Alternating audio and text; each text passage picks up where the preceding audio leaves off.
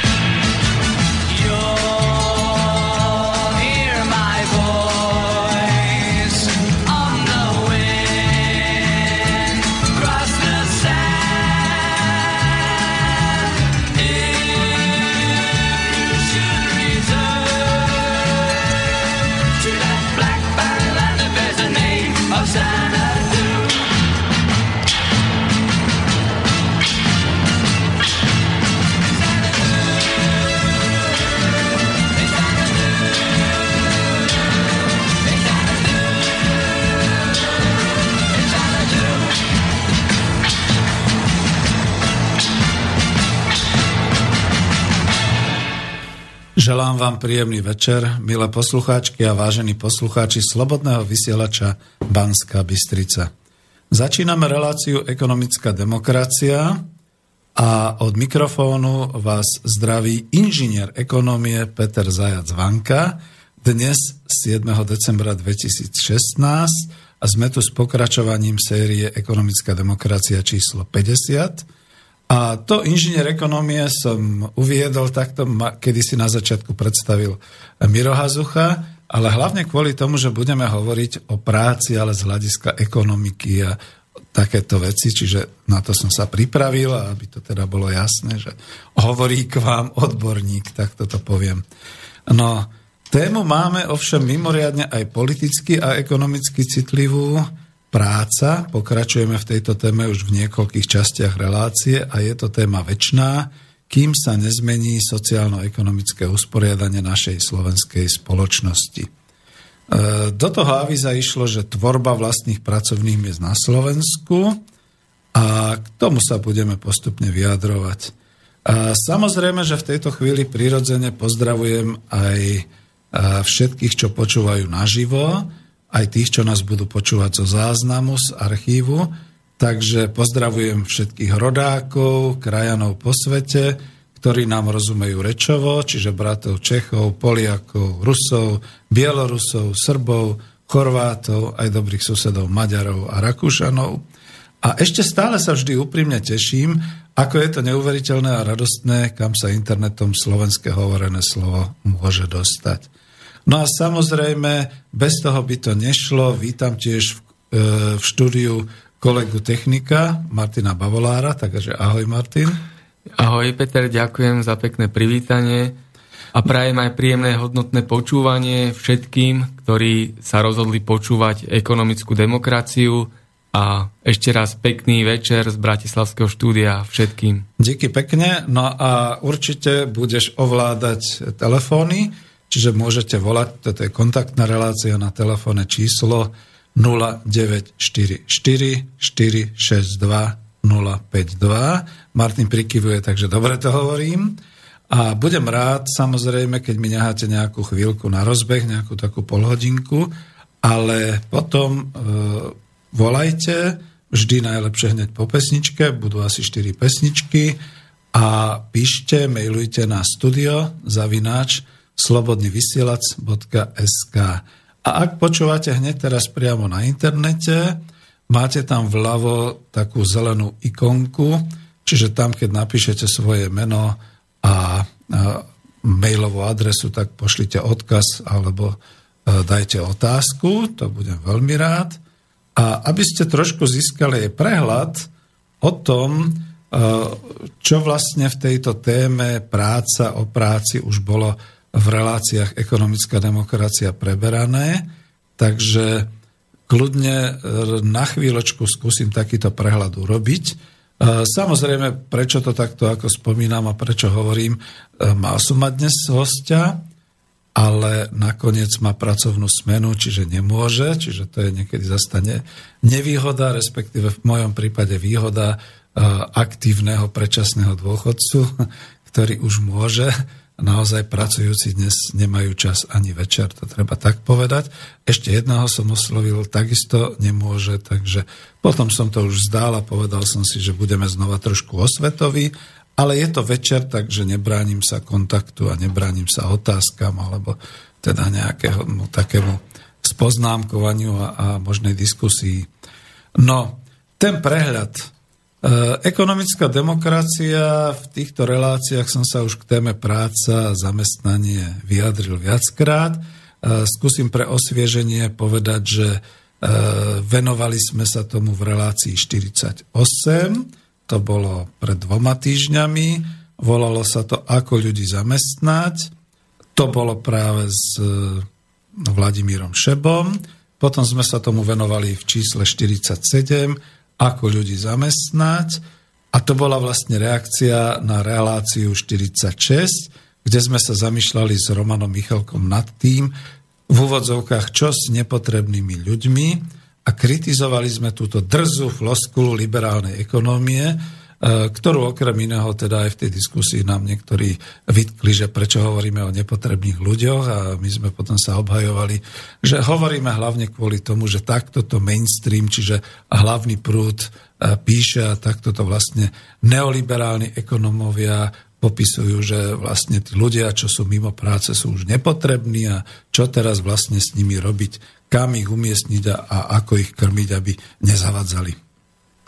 Ja si to nemyslím a preto v týchto reláciách e, máme veľa e, k tejto téme o práci. Ja som objasnil v 45. relácii, ako vieme premeniť krachujúci súkromný podnik na podnik v rukách zamestnaneckej samozprávy a aby prosperoval. K tomu potom nadvezovali v reláciách číslo 39 a 40 e, tie informácie o spoločenských konštrukciách a inštitúciách spoločnosti. E, stával som na tom, čo hovoril aj inžinier Adrian Ondrovič o tom, že vlastne sú to určité inštitúcie kapitalistickej e, spoločnosti, firma, zisk a trh, a že vlastne my to môžeme zase zmeniť na občianské podniky, na štátne a národné podniky a na družstvá, pardon, kde človek bude spoluvlastníkom a zamestnancom a zároveň môže byť aj občanom danej ekonomickej organizácie. No a v tomto prehľade, keď teda ho chcem dokončiť, tak v čísle 22 ekonomické demokracii sme hovorili aká je situácia v zamestnaneckých samozprávach po svete a aj u nás, no tu musím povedať, že u nás je nulová, a po svete e, no, veľmi veľa príkladov dávajú aj do blogu e, Ekonomická demokracia. Dneska je do časopisu DAV2, ktorý je aj na internete.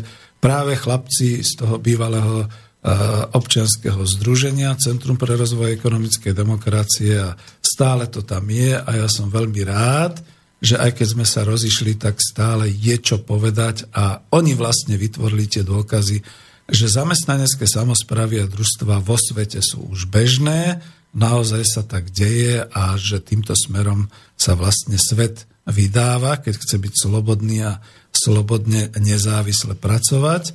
Akurát teda, že u nás zatiaľ skapal pes. No v čísle 21 ekonomické demokracie som vysvetloval, čo sú to ekonomické zdroje spoločnosti. Ešte aj v čísle 29 som vysvetloval, čo je to národné bohatstvo a v čísle 33, čo je národné hospodárstvo Slovenska. Uf, no, stačí. E, tento prehľad, hádam, bude stačiť k tejto celkovej téme. Nezabúdajte, že vždy sú to vlastne dvojhodinovky, čiže veľa sa dozviete, keď to budete počúvať. A mojim cieľom je vždy byť takým viac osvetárom ako len redaktorom s tým, že proste budeme si to viacerí diskutovať, ale tak osvetovo sa snažím postupne, postupne skladať e, jeden kamienok za druhým, aby z toho vznikla taká mozaika, čo môžeme robiť v budúcnosti a už len, aby sme to teda začali robiť. No, vyzerá to tým pádom, že zdanlivo by už nebolo čo povedať, všetko máme zachytené, ale nie je to tak.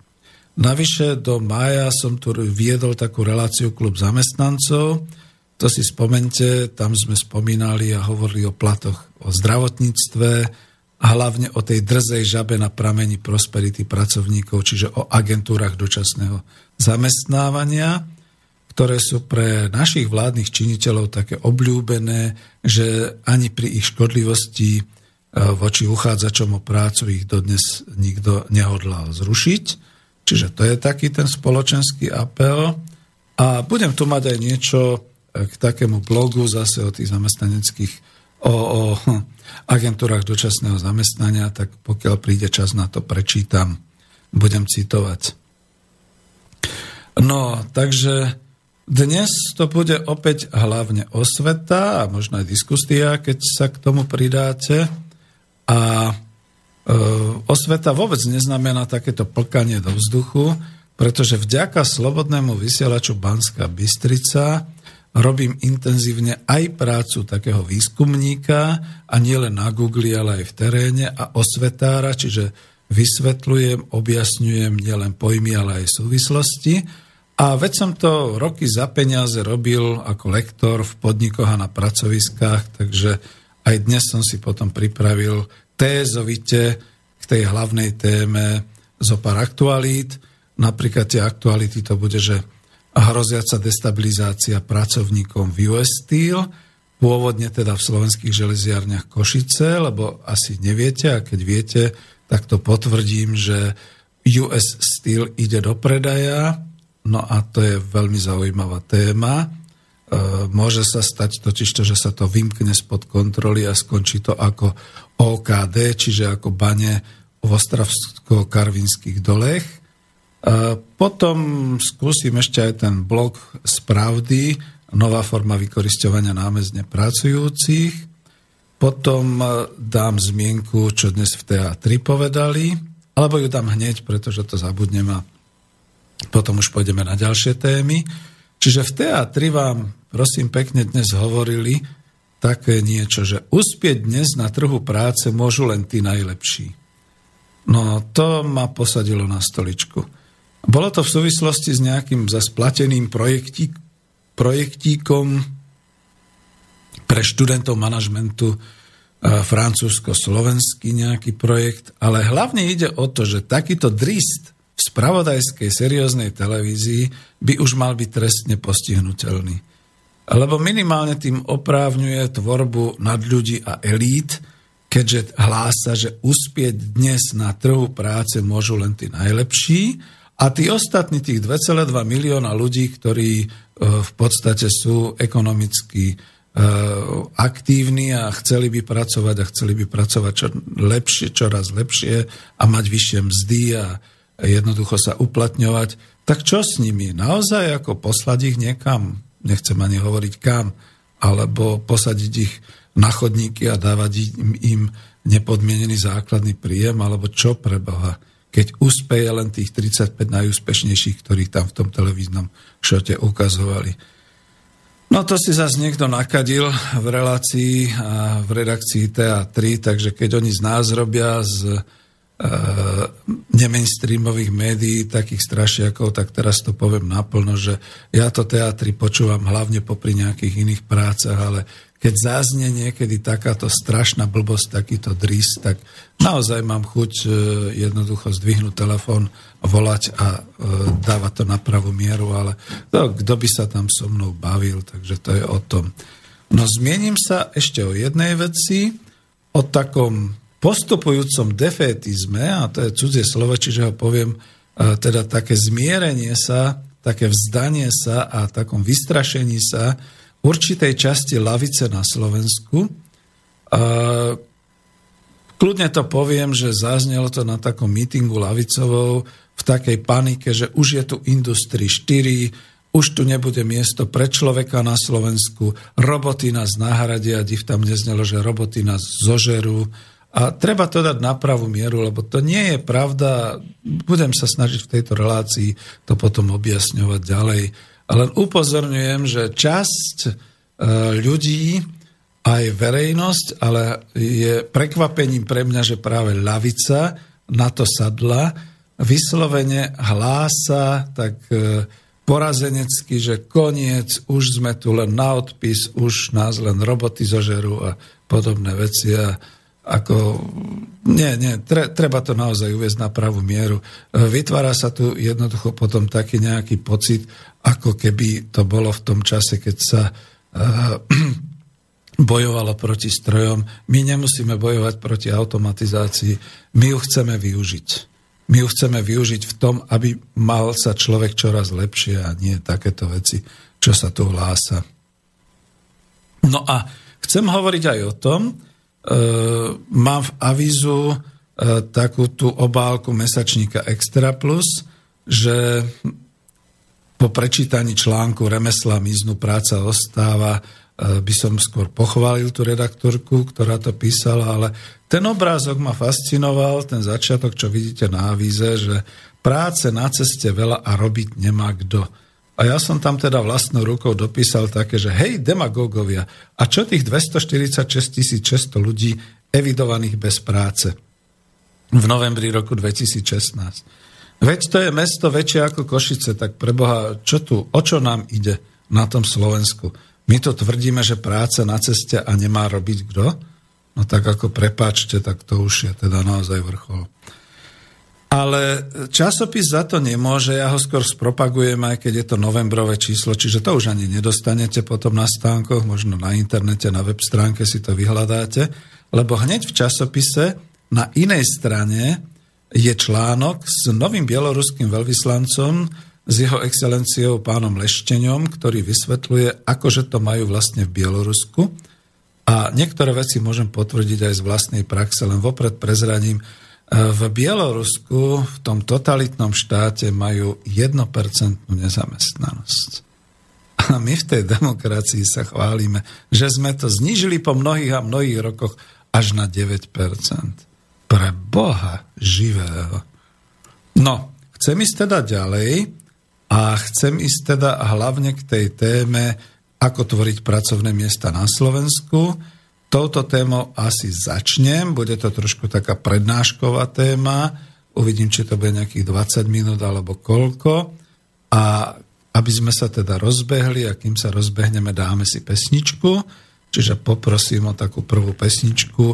Ja už nejak tie pesničky nebudem komentovať, lebo v tom YouTube potom to neznie, ale je to veľmi pekná pesnička, charakterizujúca práve ten pocit človeka, aj keď v angličtine, ktorý sa ocitne v cudzom prostredí a musí pracovať. The Boxer.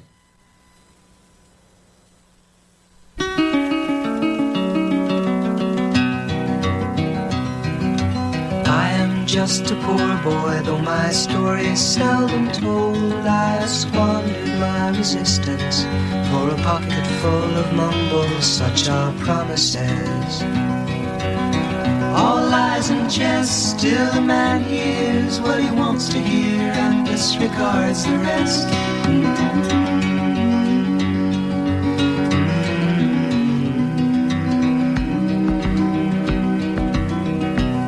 When I left my home and my family, I was no more than a boy in the company of strangers in the quiet of the railway station, running scared.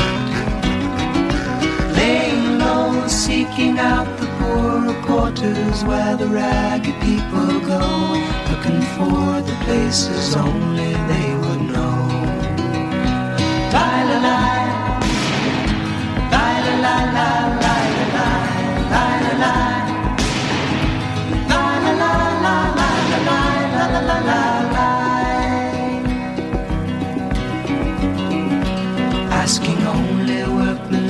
I come looking for a job, but I get no offers. Just to come on from the wars on 7th Avenue. I do declare there were times when I was so lonesome I took some comfort there. La la la la la la.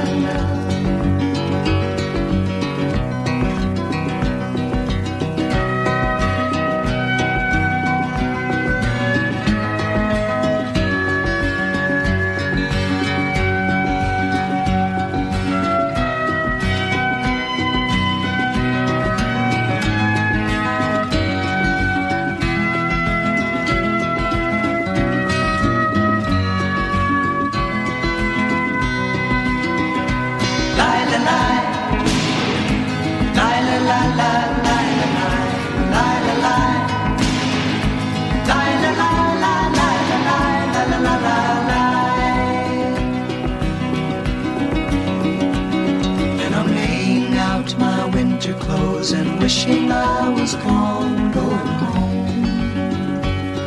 Where the New York City winters are bleeding me,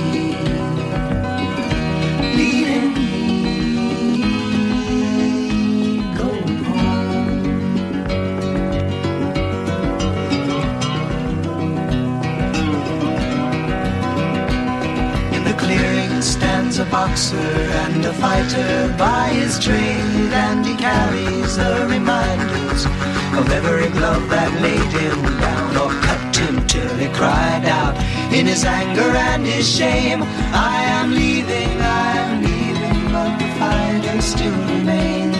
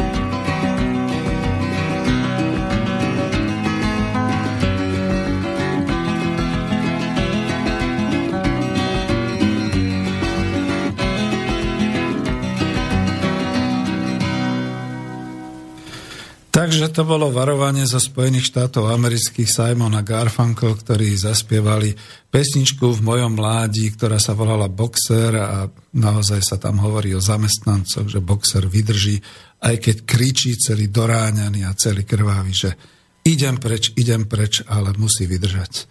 Preložené do Slovenčiny. A pritom naozaj v tom čase, keď sme si tu žili v tom našom režime, v tom našom socializme. Toto varovanie sme ako si nebrali vážne, pretože e, išli sme po roku 90 strmhlavo do tejto novej spoločnosti, kde sme zrazu zistili, že práca je tovarom a že práce bude čoraz menej a menej. No takže čím začať? E, možno začnem tým a otvorím tú tému trošku tak osvetovo, že tá tvorba pracovných miest je zaujímavá záležitosť. No som ekonóm, mňa by to bavilo, ale rozhodne by som nechcel byť žiadnym ministerským úradníkom v tomto prípade. Skôr človekom z hlbokej praxe, ktorý by to takto robil. Však práve preto mám aj tú svoju, ten manuál Coop Industria o Tiež je to vlastne viac menej udržania a vytváraní pracovných miest. Takže ako to začať? Dnes nám vládny a ekonomický mainstream tvrdí, že zriadiť pracovné miesto to je vám ohromne, veľmi ohromne drahá až luxusná záležitosť. A oni to odvodzujú od zdokumentovaných nákladov tých všelijakých globálnych investorov, e, ktorí vo tých svojich zámeroch, ako napríklad u Land Rovera, ukazujú, E, v tých štúdiách, ktoré sa volajú feasibility study, čiže štúdie umožniteľnosti, že náklad na jedno pracovné miesto, to sú vám prosím pekne milióny eur. A my ekonomovia vieme svoje, e, že práca a teda aj mzda pracovníka je variabilný náklad, ale oni to zahrňajú do projektu celého viacročného podnikania fixne, čiže trvalo. Už tu je hneď jeden rozdiel, skoro by som povedal až podvod, lebo celý náklad na automobilku, e, ktorý je zhruba v nejakých, pohybuje sa to v stách miliónov eur alebo podobne, e, potom vydelia nejakým počtom plánovaných pracovných miest a takýto oďub potom robia ako obchodníci s tým, že zabalia tie náklady do neskutočnej vaty tých rôznych nákladov a tých objemov a slovenská vláda celá vystrašená, aby preboha ten zahraničný korporátny investor neodišiel, tak im priklepne dotácie na pracovné miesta eh, v hodnotách neuveriteľných miliónov eur, z ktorých by teda povedzme žilo všetko nezamestnané obyvateľstvo Slovenska, len aby, aby pre Boha takýto ten investor prišiel a aby tu začal zamestnávať. No skúška správnosti voči takémuto tvrdeniu.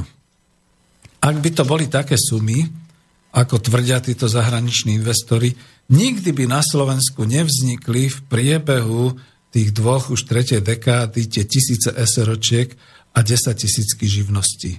Pretože by to nedokázali zafinancovať.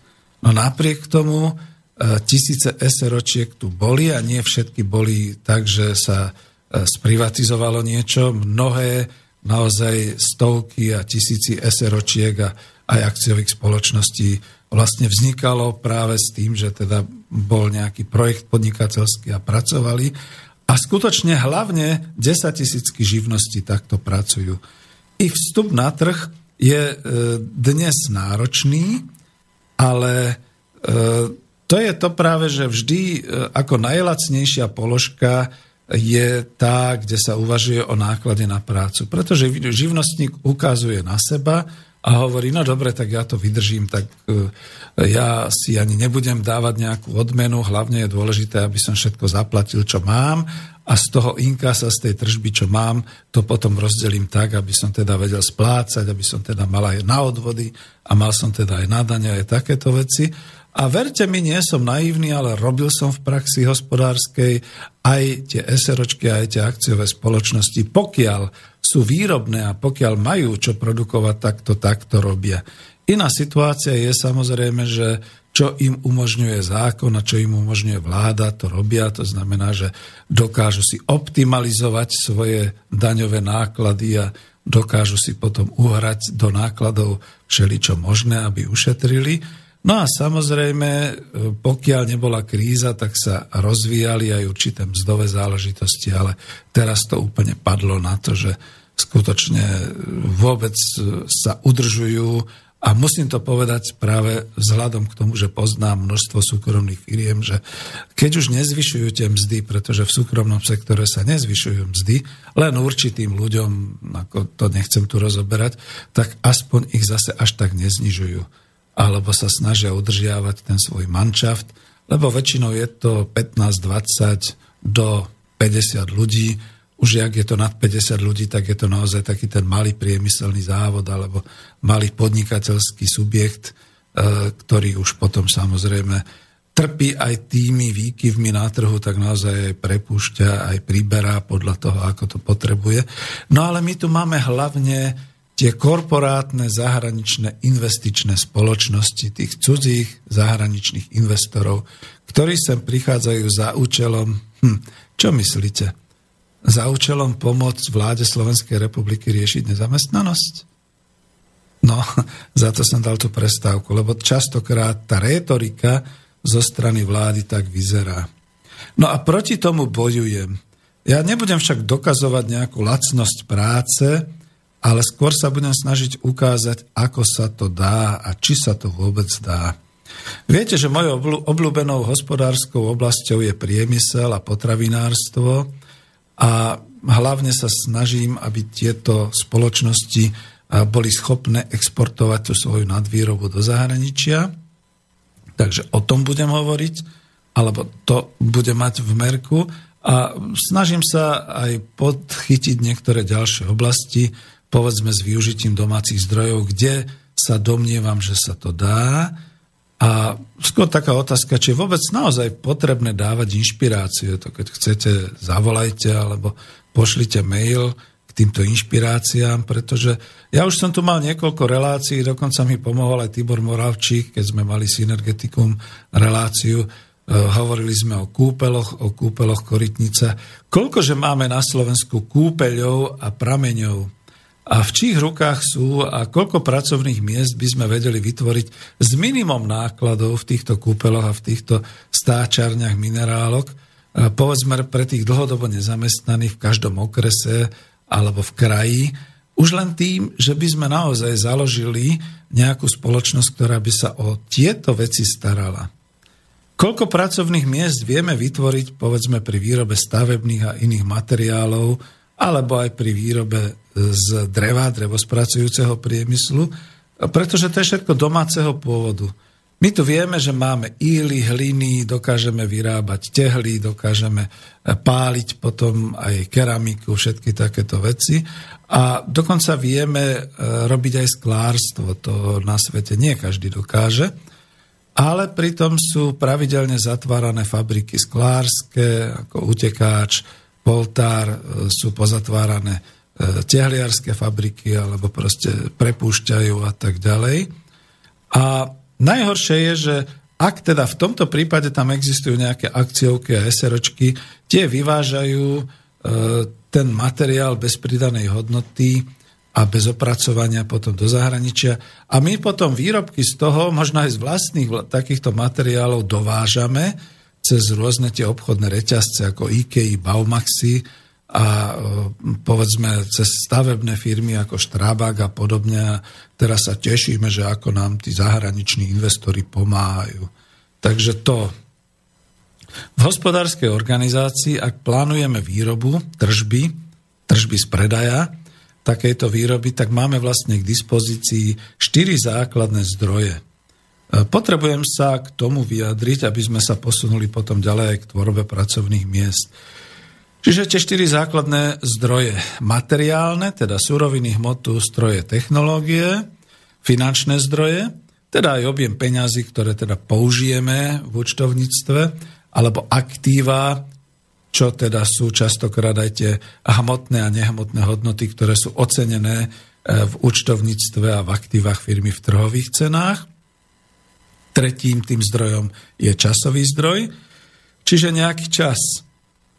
Čas pre dotiahnutie, zostavenie a vyrobenie niečoho až po predaj, pretože e, darmo vyrobíme, to už poznáme, ale dôležité je naozaj aj predať, uplatniť na trhu a z toho potom inkasovať. E, v podstate každá hospodárska úspešná činnosť sa končí inkasom toho, čo bolo vyrobené a predané, čiže tak. A potom e, jedno spojenie slovné, ktoré som kedysi používal ako lektor v manažmente a dnes, nie že za to sa hambím, no ale tak už sa zmenila doba, tak viem, že lavičiari to nemajú radi. A ja som sa pridal, pretože zmenila sa doba. Skutočne v tej kríze sa ľudské zdroje začali brať úplne inač ako pred tou krízou v roku 2008, čiže ľudské zdroje ako štvrtý zdroj, to sú pracovníci, zamestnanci. Dnes vlastne by som povedal, že vlastníci sami sú činní len vo veľmi malých SROčkách, alebo ak sú to živnostníci. A všetko to zostáva tak aj pracovníci, zamestnanci, vlastníci v hospodárskej organizácii zvanej družstvo alebo samozprávny podnik. Ale to už je niečo iné. Tam sa naozaj ľudia nebudú označovať ako ľudské zdroje, ale ako určitý aktívny výrobný hospodársky prvok. To niekedy vysvetlím v hĺbšej teórii ešte. No a nám ide hlavne teraz o tých ľudí. To znamená, že e, ten štvrtý zdroj je taký veľmi dôležitý, lebo sekundičku, tu sa chcem vyjadriť. E, kapitálovo založenej firme sa pracovníci zaraďujú, zaraďujú do položky, ktorá sa volá náklady.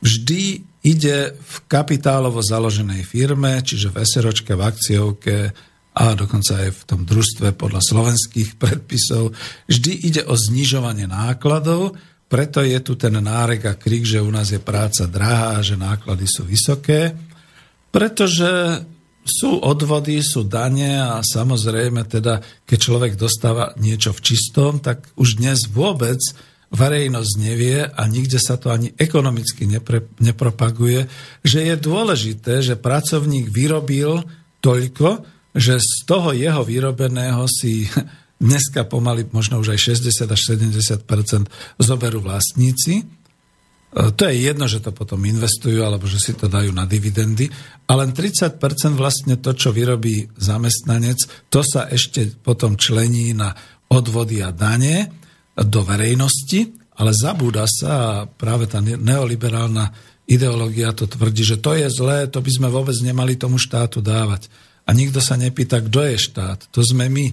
Čiže keď odvádzam svoje odvody do štátneho rozpočtu, tak v skutočnosti vlastne naozaj sa podielam, spolupodielam so všetkými ostatnými na financovaní bezpečnosti, na financovaní zdravia, na financovaní, ja neviem, verejných služieb, dopravy, infraštruktúry, všetkých takýchto vecí. A to ďalšie potom dostávam ako netto, čiže naozaj ako čistý zárobok a všetci si hovoríme, že čistý zárobok. No ale prečo to tak uvádzam? Lebo je tu ešte jedna ďalšia kategória ľudí, a tá ďalšia kategória to sú vlastne zahraniční investori, no, ktorým je, no ako to povedať slušne, že hm, je to fuk, je im to jedno, že koľko vlastne dostáva štát, pre nich je to vždy veľa a vždy budú chcieť znižovať tie náklady, pretože oni tu nežijú.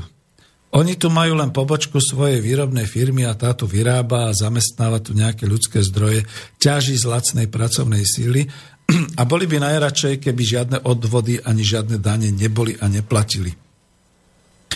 Pretože dobre, keď sú to, teraz to poviem tak, že aby to neublížilo, lebo Švajčari sú tu minimálne, ale keď je tu švajčiarská zahraničná spoločnosť, investor, tak tým asi pramálo záleží na tom, že e, tí ľudia, ktorí u nich majú mzdy tu na Slovensku, tak v podstate ako tie odvody vlastne dávajú do celospoločenských záujmov, tak aby sa z toho potom platila celá tá infraštruktúra a všetky takéto veci. Pardon. A pravdepodobne im žiadni vládni činitelia ani ministerskí úradníci nevysvetľujú, že tie odvody budeme musieť zvýšiť, aby ste vy, páni podnikatelia zo zahraničia mohli mať túto bezpečné e, vaše výroby, mohli mať dobrú a nejak, povedal by som, bezporuchovú infraštruktúru a všetky tieto veci, lebo oni si to vyžadujú, to sú služby. No ale tak my dosť e, v tomto smere zaostávame, že nevieme argumentovať. Ale to už je až taká kritika štátna, ja sa chcem vrátiť k tomu, čo vo firme. Čiže vo firme, v kapitálovo založenej firme sa na mzdu zamestnanca hladí ako na náklad, ktoré by bolo najlepšie maximálne znížiť až eliminovať. No a ešte sa teda vo firme pracovníci delia na tzv. režijných, teda tí, ktorí neprinášajú priamo zisk a nemajú ani podiel na výsledku hospodárskom, aj keď samozrejme ja som školil, že to nie je pravda a viem to zdokladovať, zdokumentovať. A dnes už ani neviem, ako to presne na malých SROčkách býva, tam sa to už ani tak nerozvíja, ale povedzme v takých tých závodoch 100-200 ľudí, kde sú všelijaké tie obslužné úseky, údržba, kuriči a neviem ešte ako šeli, čo by som to nazval. To sú tí režijní pracovníci, pretože toho kotolníka Jednoducho musíte držať a platiť, aby bolo teplo na dielni, aby sa teda to dalo vydržať, nie kvôli tomu, aby zamestnanci nemrzli. Tí často mrznú, to vedia hlavne obchodničky, predávačky v obchodoch a podobne. Ale hlavne teda, aby nedošlo k nejakému zamrznutiu nejakých tekutín, strojov a podobných záležitostí, čiže aby sa nepokazil alebo neznehodnotil ten tovar vyrábaný a podobne. A tí kuriči tam musia teda byť 24 hodín, to znamená chodia na smeny, sú fixne platení a žiaľ Bohu napríklad predsa len e, sa im mzdy znižujú ako viete, lebo nezarobili sme, tak podiel na hospodárskom výsledku je slabý, takže sa to znižuje. Ale pritom e, naozaj títo režijní pracovníci sú tam a sú platení bez ohľadu na to, či firma sa vyvíja dobre alebo zle, lebo tam musia byť. To je to základné zabezpečenie. Doslova by som povedal, to sú takí tí tíloví pracovníci, ktorí zabezpečujú tie výkony. Samozrejme, že potom je tam tá druhá kategória produktívnych zamestnancov, pracovníkov, e, ktorí teda majú podiel na výsledku, majú nutnú vysokú produktivitu a efektivitu práce. Mimochodom na Slovensku máme veľmi vysokú produktivitu práce a e, všetci pracovníci sú veľmi efektívni, tí, ktorí zostali a častokrát robia aj e, v pozíciách pracovných za dvoch, troch ďalších a odmenujú sa za výkon. To znamená od počtu vyrobeného, dokonca častokrát nielen od počtu vyrobeného, ale aj od tržieb No a potom by tu mala byť kategória, ktorá už tak nie je, ale predsa len je definovaná ako ziskotvorný, teda to sú tí predajcovia, obchodníci, čo predávajú, čo distribujú, teda vlastne inkasujú tržbu za tie vyrobené alebo za služby. A čo je teda tá bieda, to sú tí, ktorí majú základnú mzdu a budete prekvapení, že často idú až na minimálnu mzdu, plus môžu si vyrobiť svoje peniažky do mzdy z výšky tržieb. To znamená, že ich nútia, aby teda čo najviac robili, čo najviac teda ako predávali a s nejakým ziskom a z toho potom dostanú nejaké to svoje promile. Hovorím o percentách len v takom prípade, keď je to malá firma, väčšinou v tých veľkých sú to promile z nejakej tej vysokej tržby. Všetko sú to predajcovia, obchodníci, distribútory a podobne. No ale čo s tým, lebo keď som to takto rozdelil a hovorím o pracovných miestach, mzda sa tak či tak v ekonomike považuje za variabilný náklad. Variabilný v tom zmysle, že to nie je trvalý, že to nie je fixný, lebo na rozdiel od fixných trvalých nákladov sa mení počas času a odpracovaných hodín. To znamená, poviem, to na takom príklade, radiátor je fixný náklad a odpisuje sa z nákladov v určitej odpisovej účtovej skupine bez ohľadu na to, či hreje alebo nehreje. A človek je variabilný náklad. Variabilný v tom zmysle, že skutočne tá firma chce, aby človek pracoval, teraz to škaredo poviem, aby makal, aby teda vytváral hodnotu, aby vytváral zisk No ale e, zamestnávateľ, respektíve vlastník sa s ním nepodelí o túto vytváranú hodnotu. Jedine vo vopred kontrahovanej zmluve, pracovnej zmluve za vopred kontrahovanú mzdu plus nejakú tú pobítku, by som povedal, teda nejakú tú motiváciu, nejakú tú prémiu, ktorú ale väčšinou nemajú tí režijní pracovníci, niekedy to nedostanú ani tí výkonní pracovníci, alebo keď tak len v dohodnutých normách a tí predajcovia a teda tí ziskotvorní pracovníci si ju musia vyrobiť, vyrobiť doslova vlastným úsilím. A prečo to všetko spomínam? Bol to taký exkurs, e, viem, že je to možno trošku nudný, ale je to osveta. Pretože z celej skupiny ekonómov, ktorí sa organizačne zaoberajú hospodárstvom, sa už dve dekády diktátorsky do čela v kapitalistickom podniku dostali finanční ekonómovia, finančníci, ktorí rozhodujú o tom, aké vysoké budú náklady a tlačia ich dolu, ak nejde odbyt, ak nie sú vysoké tržby. Môžeme to vidieť v automotív priemysle, tlačia dolu mzdy aj vtedy, ak podnik prosperuje a to potom spôsobuje vlastne tú situáciu v súčasnosti aj na Slovensku, že mzdy máme neúmerne nízke, absolútne neporovnateľné ani len so susedmi, myslím teda s tými západnejšími susedmi ako Rakúšania, Nemci a Švajčiari a podobne. A nám to vyčítajú, že to je za to, že my nevieme robiť, že e, my sme slabí a tak ďalej. Po prípade sa chvália, že aká je dobrá lacná pracovná sila, ako ju dokážu ťažiť na Slovensku, ale aj v Čechách. No a teraz e, to je v podstate taký veľmi rýchly záver, aj tak som hovoril možno dlho. Ešte pár slov poviem, potom možno dáme zase nejaký predel.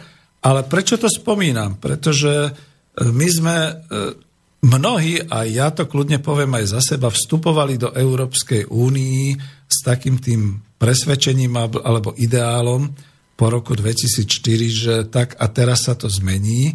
Teraz už sa slovenská kapitálová vrstva ukľudní, zistí, že v Európskej únie sú mzdy iné a veľmi rýchle sa popri tých cenách, ktoré sa veľmi rýchle začali dorovnávať, e, začnú dorovnávať aj mzdy.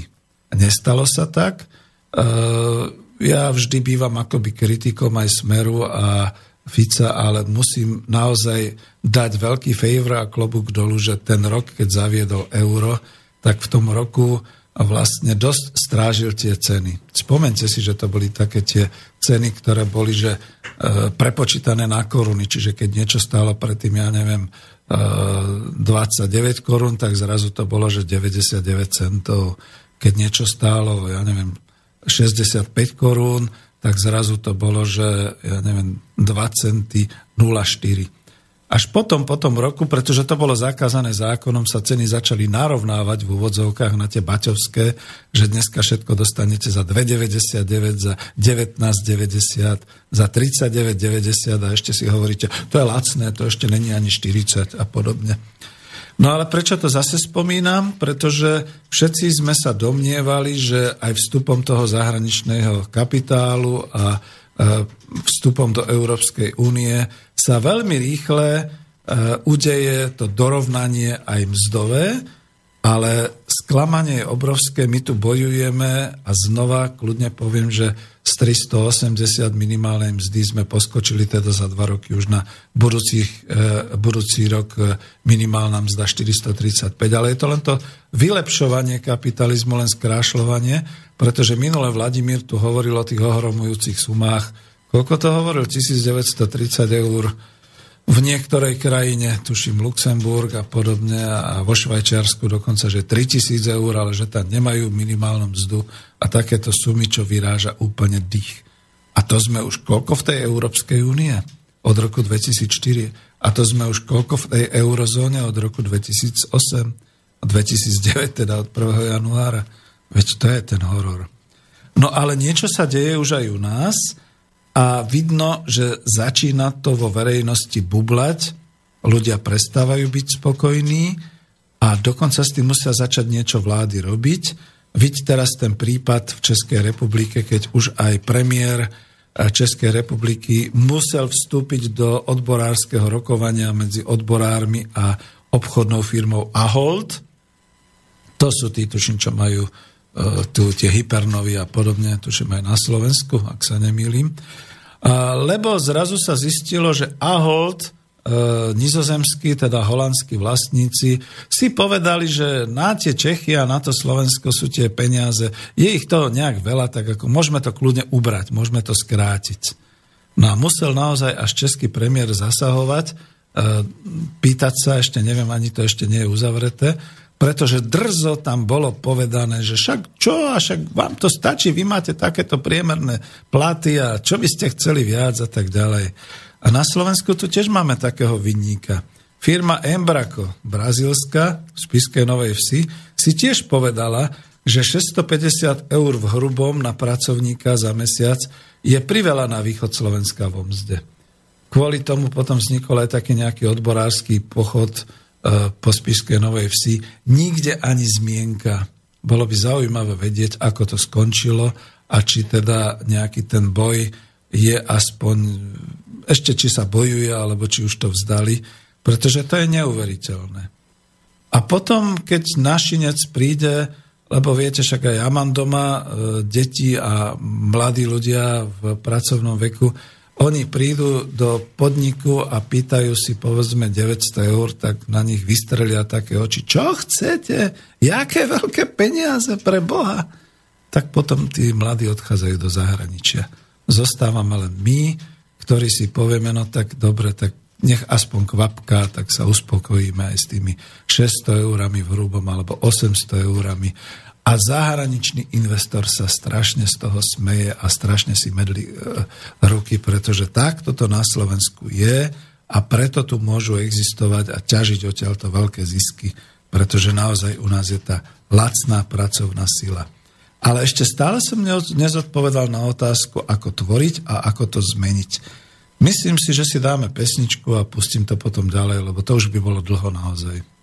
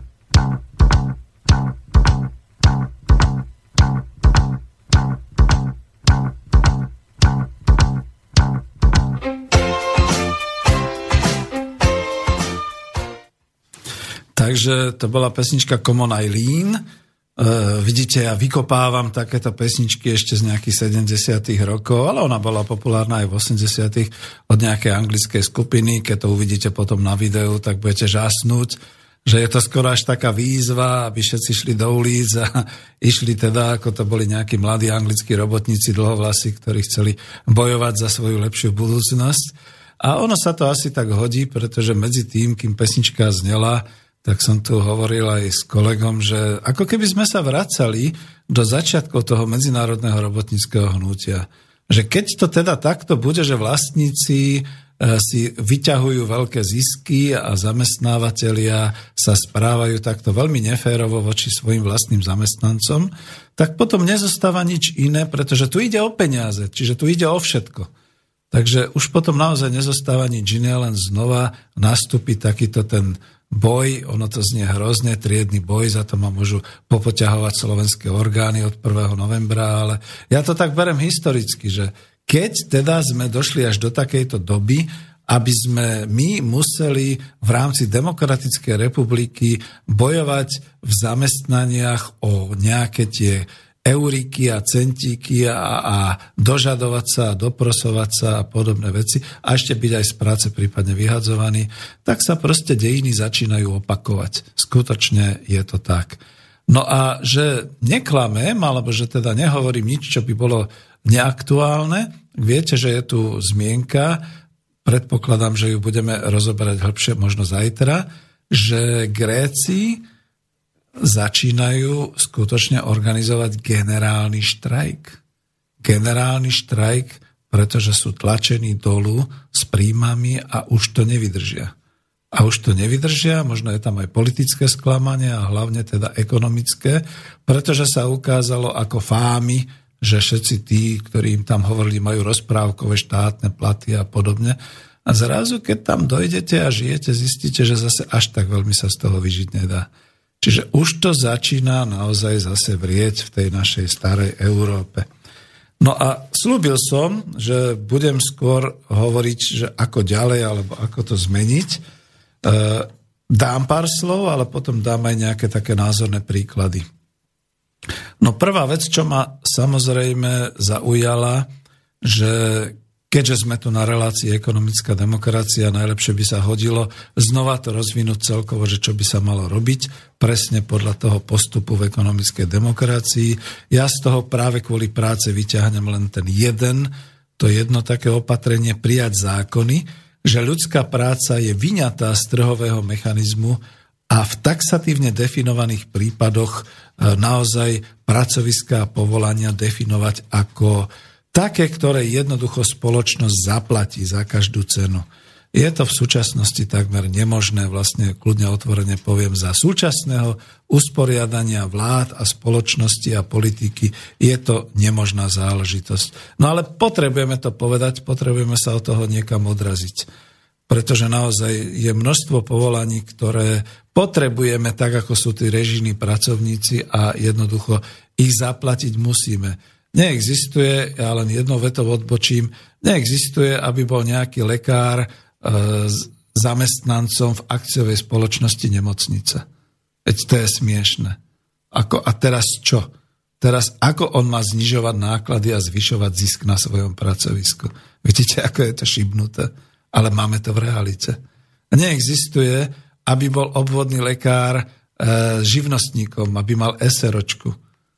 Veď pre Boha živého, ako sa potom mám na neho pozerať, keď mi povie, že na chrípku mi dá takéto a takéto antibiotika a odporúča mi takéto a takéto lieky, keď ja viem, že ešte tesne predtým odišiel z jeho ordinácie nejaký obchodná, obchodný zástupca nejakej farmaceutickej spoločnosti a mne už nezostáva nič iné, len stratiť k nemu dôveru a hovoriť, on si na mne robí svoj biznis.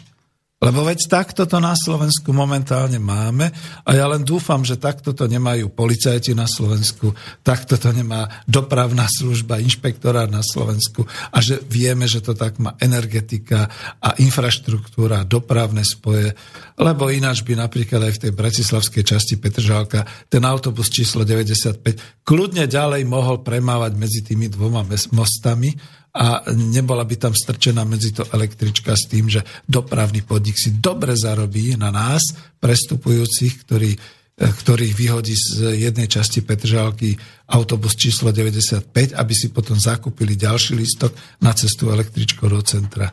No dopravný podnik je akciová spoločnosť. No tak nech mi niekto povie, že toto nie je vyslovene robenie si takého biznisu, ale nekorektného. To není žiadny férový obchod.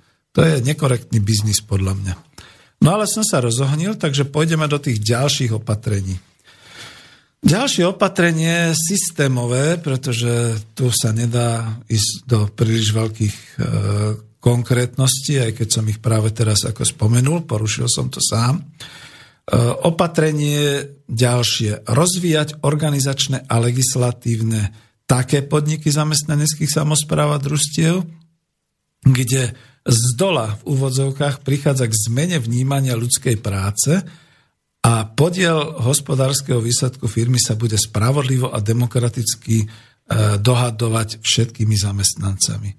Tým potom zmizne nejaké to tlačenie na nízke mzdy, tým zmizne nejaké takéto e, vytáčanie ziskov, až ako keď sa rozkrúti taká tá odstredivka na bed, že sa vyslovene z tých plastov vyždímavajú tie zisky spoločnosti a tak ďalej. Lebo raz som v zamestnaneckej samozpráve, raz som v družstve, viem, že ja som toho vlastníkom, viem, že sme mali takéto hospodárske výsledky, a teším sa, že sú ako kladné a že teda niečo z toho mám a podľa rozvahy, ktorú urobia ľudia, ktorí tomu rozumejú, sa naozaj všetci kolektívne rozhodneme, koľko z toho si dáme, rozdelíme na vlastných odmenách. Samozrejme, že sme odmeňovaní tak ako v mzdovom systéme raz za mesiac, čiže 12 e, výplat plus teda odmena e, za hospodársky výsledok alebo celkový teda ako podiel na hospodárskom výsledku, teda taký ten doplatok by som povedal.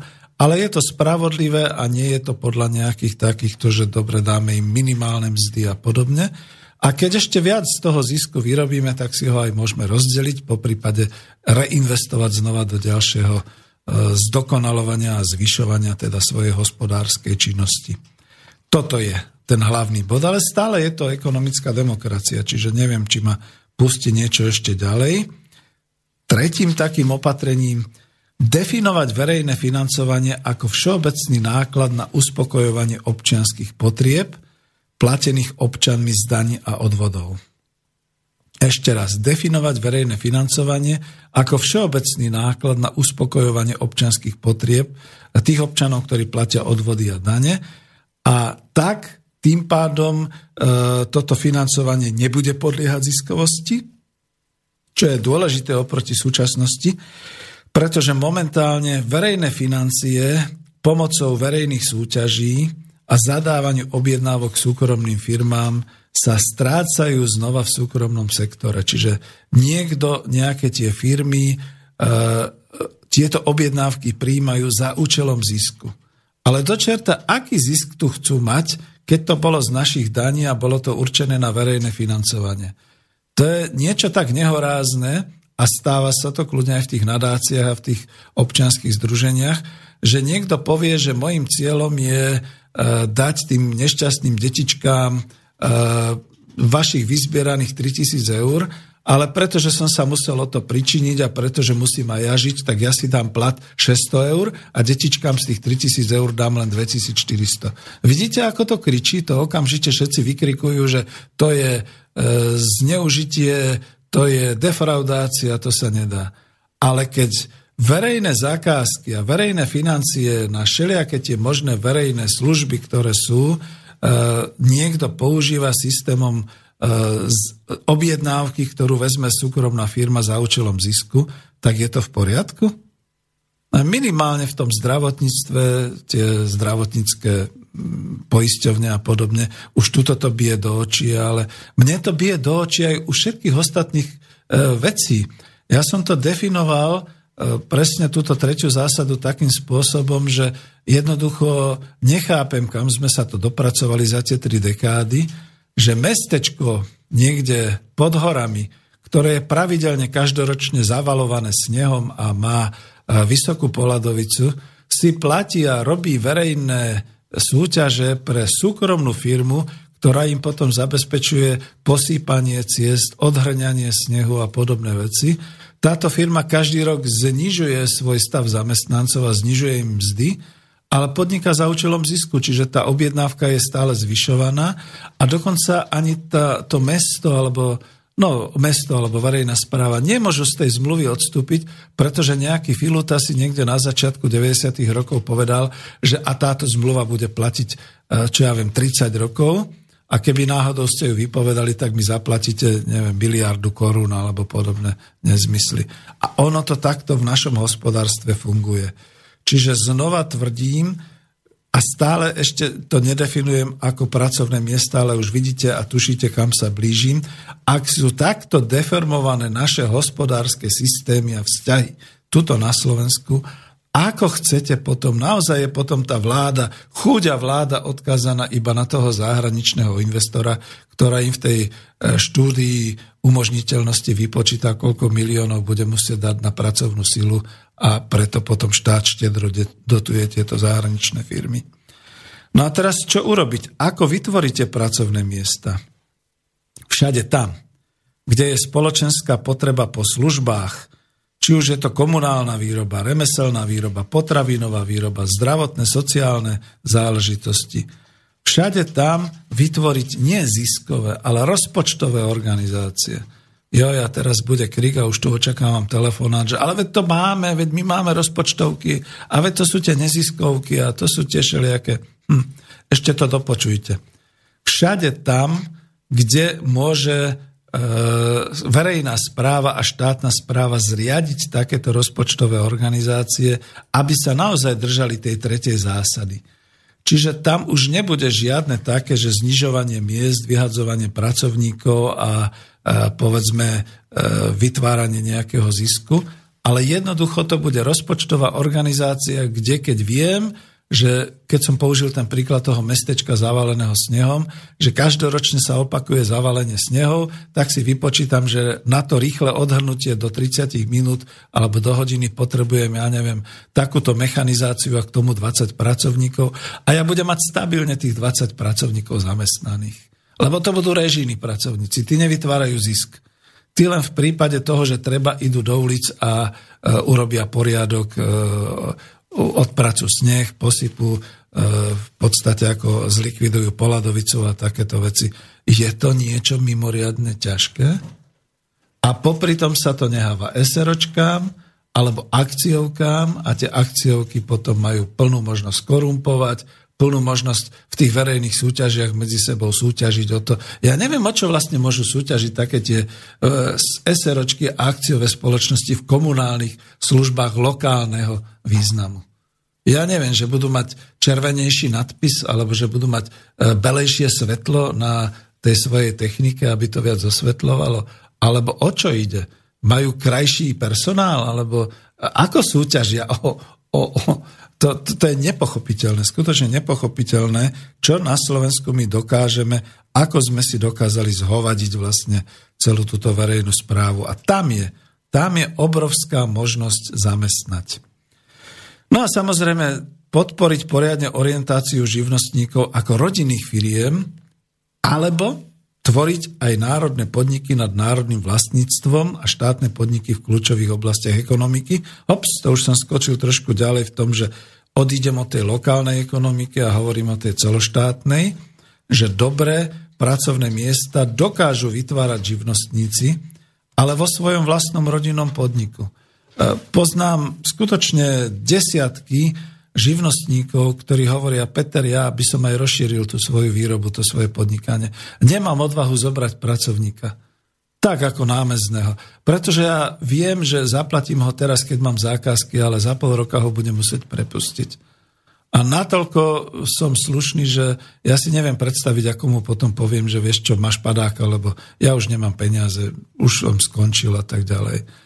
No a, a toto toto nepodporujeme. Ja viem, že to teraz ako pravičiari podporujú a všelijakí. Nemám nič voči tomu, samozrejme, tento podnikateľský živel, živnostníci, áno, tento musí byť. Ale napríklad tá moja otázka, prečo vlastne potom z takýchto živnostníkov nemôžeme urobiť, nechcem povedať, že trvalo, ale dlhodobých dodávateľov, kde teda im bude väčšia istota v týchto všetkých službách, remeslách a komunálnych e, výrobkoch a vo všetkých týchto, aby, aby to teda bolo nejak dlhšie ako len pol roka, alebo tri mesiace, alebo podobne. Viete, ako je e, pozdrav živnostníka, že želám ti príjemné Vianoce. A on odpovie, no ja neviem, že či nejaké Vianoce budú, respektíve ja neviem, či sa dožijem Vianoc, takže asi takéto je to na Slovensku so živnostníckým stavom. Takže to je to. A tu by sme tiež vedeli pomôcť. No dobre, tak živnostník teda nebude zamestnávať cudzích ľudí, ale jednoducho v rámci rodiny vždy má možnosť niekoho zamestnať a na trvalejší e, proces pracovný nie len na nejaké tri mesiace alebo nejakým spôsobom dokonca na čierno, pretože väčšinou potom je to častokrát aj tak, že sa robí na čierno. Druhá a ďalšia rovina, to sú tie národné podniky nad národným vlastníctvom. My sme tu spomínali tú korytnicu, ale je tu aj množstvo všelijakých kúpelov a rôznych teda kameňolomov a všelijakých takýchto výrob. No je problém pre verejnú správu, aby nad tým zriadila nejaký národný podnik, ktorý by mal svojich trvalých zamestnancov. Skoro by som povedal zase až v tej réžii, že ide hlavne, aby zabezpečovali tú prácu, ten výkon.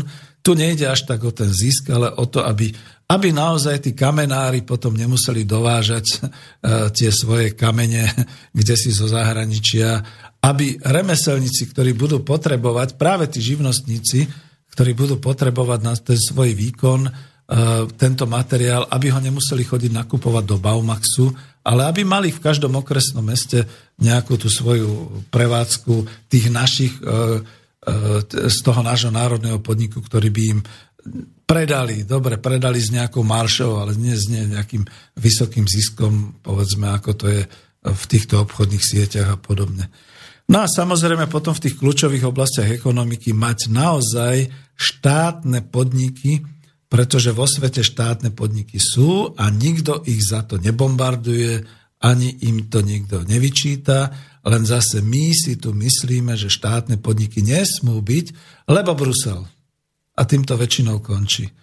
Ja by som poradil takým tým opozičným politikom, ale oni na to nie sú, pretože povedzme naozaj predseda SAS je veľmi pravicový, že tak nech to teda preskúma a nech teda bojuje v Bruseli za to, že aj my chceme mať naše štátne podniky.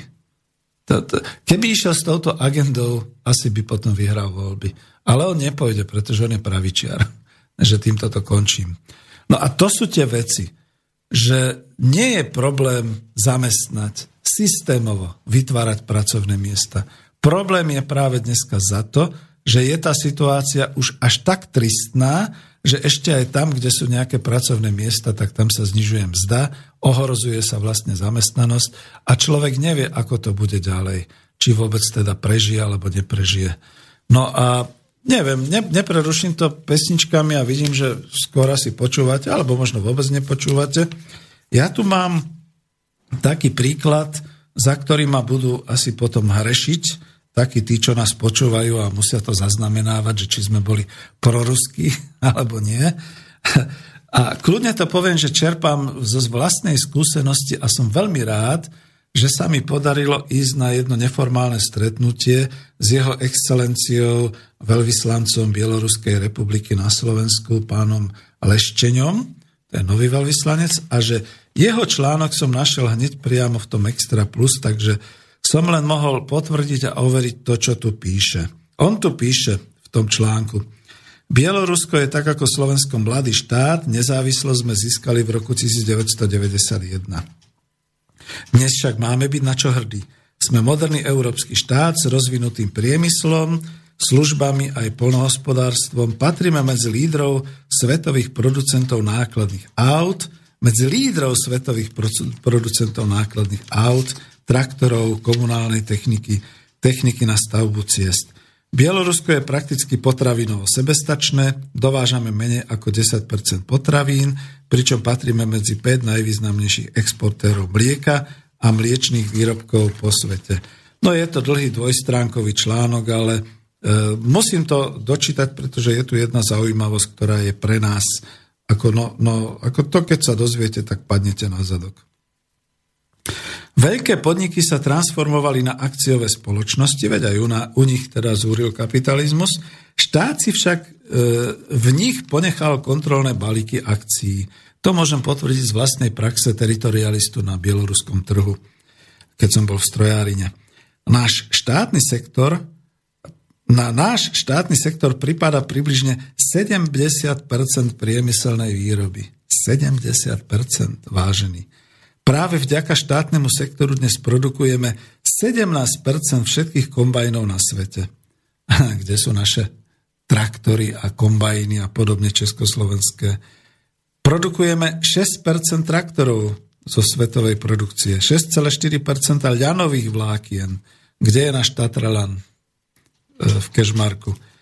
Produkujeme 1,6% zemiakov svetovej produkcie, a máme vysoký podiel veľkokapacitných sklápačov na svetovom trhu, ktorý dosahuje až 30 No, e, znamená to, že sme si zachovali vedúce postavenie štátu v strategicky dôležitých oblastiach, ako je napríklad energetika. Bielorusko si zvolilo taktiku bodovej privatizácie, bodová je v úvodzovkách, zameranej na získavanie súkromného kapitálu do tých podnikov, kde je nevyhnutná modernizácia alebo prílev ďalších financií. Neviem to teraz zhruba nájsť vyznačené, kde to tu mal napísané, že majú iba 1% nezamestnaných, kde som ja teda hovoril, že pozrite sa na nich. My máme 9% a pritom sme strašne demokratickí. Oni majú 1% a nech mi jeho excelencia prepáči, že to poviem mainstreamovým e, jazykom, že a oni sú tí diktátorský štát a my sme tá demokracia s 9%. No a on tu potom píše, lebo sme si naozaj zvolili tú najťažšiu, ale zároveň najrozumnejšiu cestu reformovania ekonomiky. Rozhodli sme sa zachovať si to najlepšie zo socializmu, zachovať, rozvinúť a prispôsobiť výzvam súčasného sveto, sveta. V Bielorusku, no on tu používa, že sa ako v montážnej hale Sovietskeho zväzu, ale ja poviem ako v strojárskom centre Sovietskeho zväzu sústredili gigantické podniky, ktoré produkujú ktorých produkcia je určená predovšetkým pre zahraničných zákazníkov. Len 2-3 traktorov vyrábaných na Minskom traktorovom závode zostávajú v našej krajine, čiže 97% exportujú. To je ten môj sen. To je to, čo by sme my na Slovensku dokázali, keby sme mali vlastnú výrobu a vlastné podniky štátne. E, vyrábajú sklápače na ťažký náklad od 25 do 450 tón nemáme to kde u nás použiť, čiže všetko ide na export. Vážení ekonomovia Slovenska, počujete? Takéto podniky nielenže prežili, ale urobili aj kvalitatívny skok. Napríklad spomínaný Minský traktorový závod v časoch Sovietskeho zväzu vyrába len niekoľko modelov, v súčasnosti produkuje vyše 100 modelov a viac ako 200 ich variantov na všetky klimatické a prevádzkové podmienky.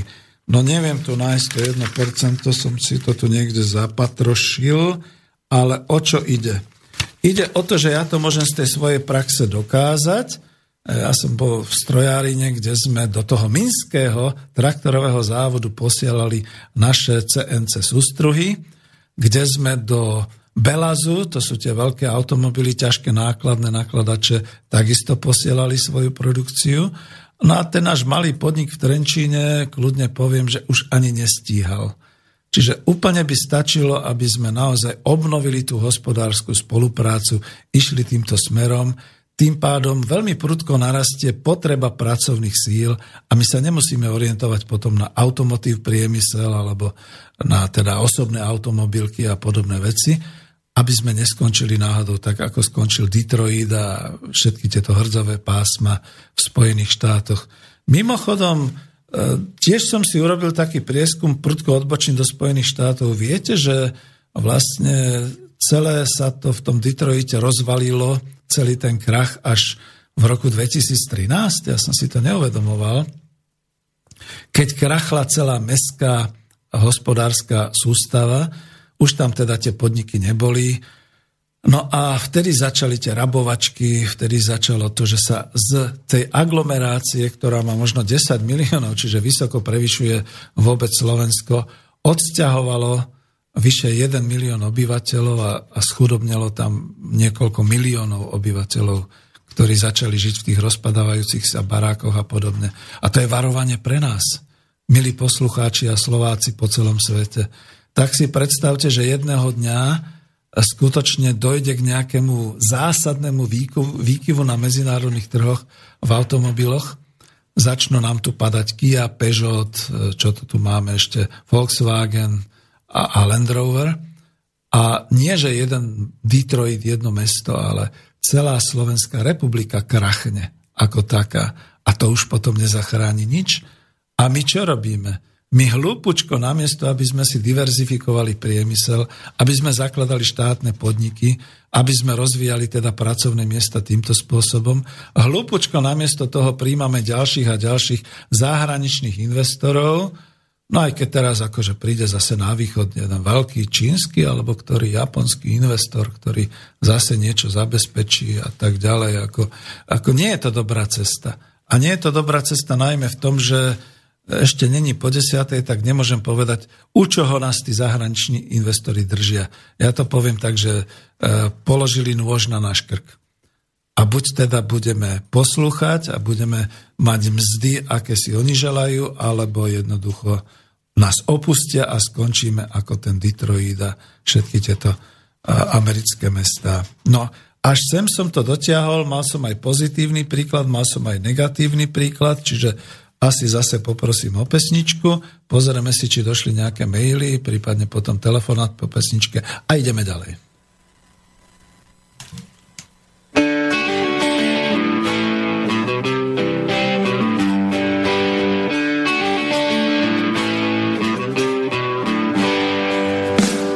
Na kontě v bance nula, v kapse na pár piv, někdy víc, někdy míň, jak vzpomín vzpomínám.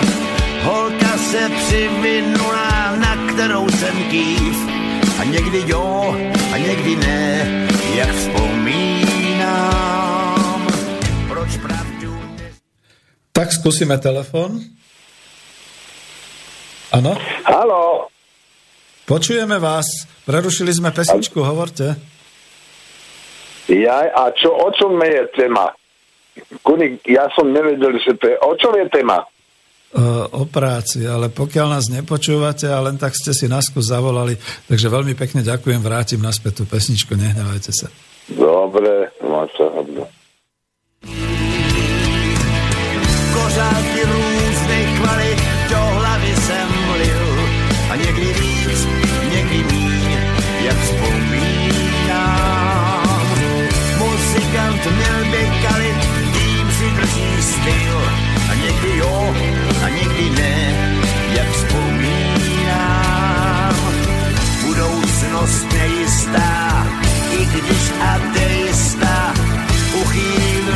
Uchýlil jsem se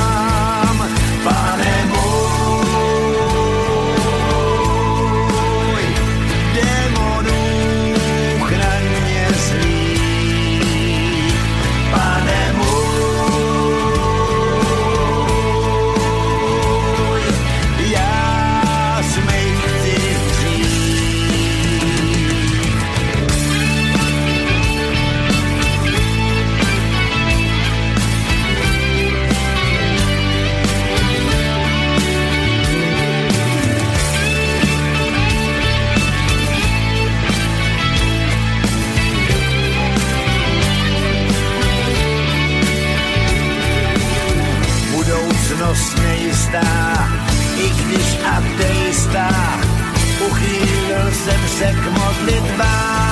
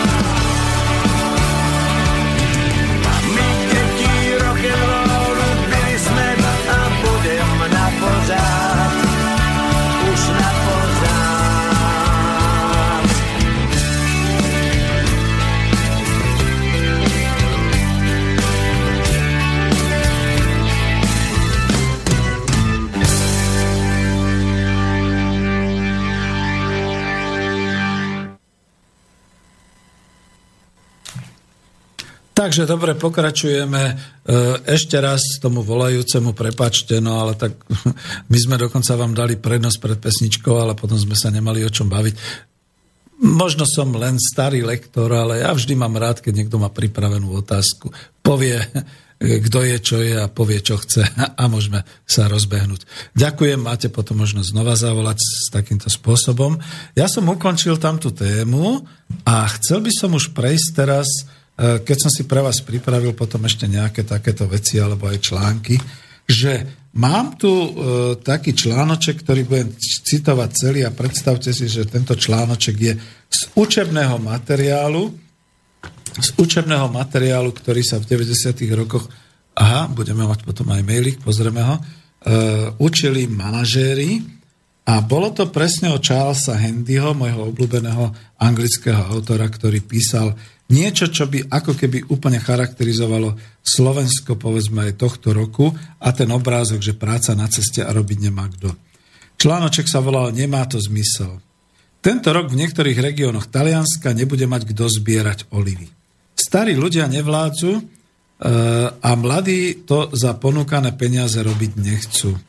V Toskánsku sa ani nenamáhali obnoviť olivovníky, ktoré spustošila nejaká surová zima, lebo to nestalo za to. Pestovanie olív sa teda musí stať vážnym odvetvím podnikania, ktoré bude ponúkať slušné miesta so slušnými zárobkami. No povedzte, vyberte si akékoľvek e, komodity, ovocie, zvieratka, aby ste to povedali, že to je asi o Slovensku, že? Pokračujem. Menia sa aj malé reš- rodinné reštaurácie.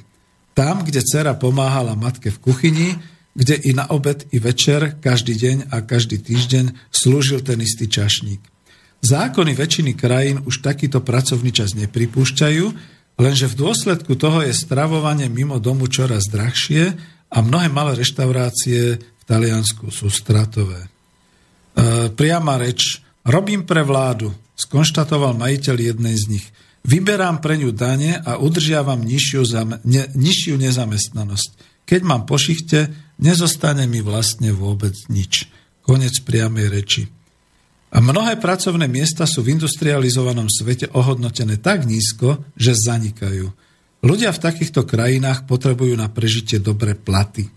Vlády potrebujú dane, lenže takéto náklady nemôžu uniesť všetky produkty a služby. Napríklad umývanie výkladov si nezasluhuje mzdu priemyselného robotníka, a podobne ani flaška mlieka doručená každé ráno pre dvere britskej domácnosti v skutočnosti nemá väčšiu hodnotu než pol flaše vína. Ale keby sme prestali tieto práce subvencovať, bolo by po donáške a bolo by po komunálnych službách. Toľko písal Hendy v roku 1994 a v, tejto, v tomto materiáli sa spomína, že pracovné miesta sa nevytrácajú len pri drobnom podnikaní, ale skutočnosť je taká, že dnes nezaniká len určitý počet zamestnaní alebo pracovných miest v istých odvetviach alebo v istej krajine, či dokonca v rozvinutých krajinách vôbec. Dnes sa stráca niečo iné. Stráca sa práca ako taká. Prosím vás, pekne to citujem z manažerského certifikátneho kurzu BZC 654 Efektívny manažer, kniha 4 Motivácia a projektovanie práce. stačí, keď vám to poviem, že nie som žiadny lavicový extrémista, ale že som odborný inžinier ekonómie, školiteľ v manažmente, ktorý toto preberal so svojimi študentami na tutoriáloch v roku 96 alebo 97 a už vtedy sme sa mnohí zamýšľali, kam to pre Boha spejeme, pretože naozaj sa takto likviduje e, celá národná ekonomika hlavne teda pracovné miesta a práca ako taká. No a dneska sme roku, v roku 2016 a to sme už naozaj odkázaní iba na zahraničných investorov. To my už na Slovensku nemáme, schopnosť, schopnosti alebo schopných ľudí, ktorí budú organizovať to hospodárstvo? Zamyslíme sa ľudia. Ja som toto dal, tu by sa dalo ešte veľa citovať, pretože naozaj sú tu veľmi dobré veci aj okolo pracovných miest, ale ja sa jednoducho opýtam a budem vás znepokojovať, milí poslucháči. Čo bude treba urobiť? Bude treba naozaj tak, ako títo naši extrémni lavičiari zložiť ruky a uísť veľmi ďaleko, lebo čert a Belzebub sa blíži, Industry 4 a roboti nás zožerú? Alebo bude treba naozaj vymeniť vládny aparát a politické elity a začať skutočne s tým, že si vyhrneme rukávy a začneme budovať to svoje národné hospodárstvo tak, ako sa má? Lebo veď trendy sú také vo svete. Ten Brexit nebol kvôli tomu, že sa nejakí Angličania urazili. Ten Brexit bol ako súčasť boja za zachovanie pracovných miest a za vytvorenie vlastnej národnej ekonomiky znova. A takisto ten Trump nevyhral tie voľby v Spojených štátoch len tak, on im tam slúbil, že práca, ktorá bola vyvezená, ktorá mimochodom spôsobila E, ten krach toho automotív okolí Detroitu sa do Spojených štátov vráti. Samozrejme, bude to kapitalizmus a ja tu nehorlím za kapitalizmom, ale toto je momentálne ekonomická tendencia číslo 1 v roku 2016. Vrátiť prácu naspäť do národného hospodárstva, do republiky. A o to sa musíme všetci starať. E, skúsim prečítať ten mail, pretože ja som si to ne, ne pozrel, ale niečo došlo. Takže čítam. Aha, aké vy, riešenia vidíte ďalej? Podľa mňa stále tápať v systéme, ktorý upadá závratnou rýchlosťou dolu ku dnu a nemá žiadne východisko, je pasé. Pardon.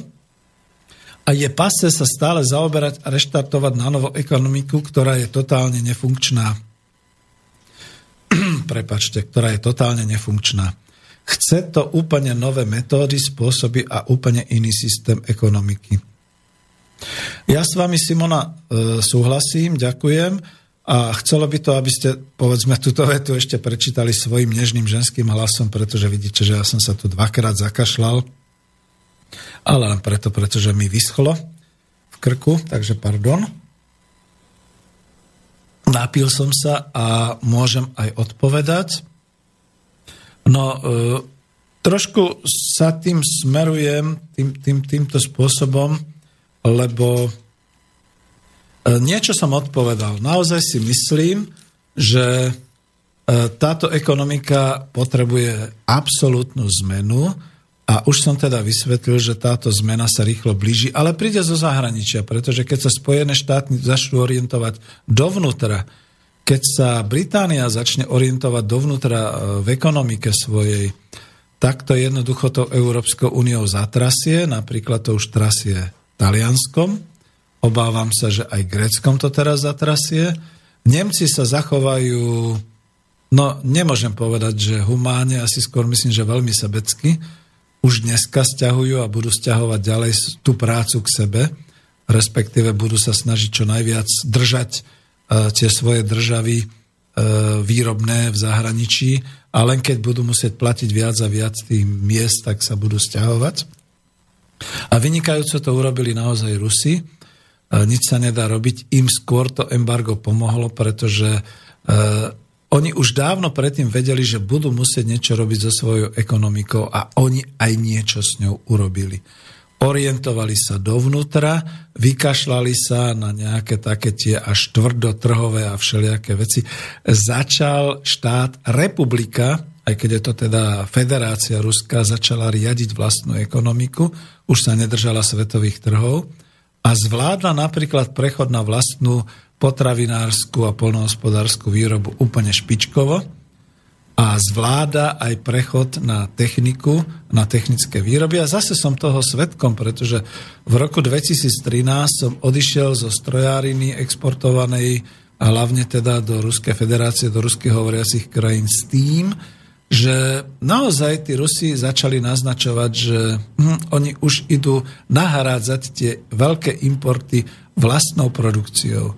A my sme im neverili a dneska som im už uveril, pretože za chvíľu bude situácia opačná. Teraz ste počuli ten príklad Bieloruska, že budú schopní expandovať, exportovať svoje strojárske výroby na naše trhy a do Európy. Na čo budeme mať my?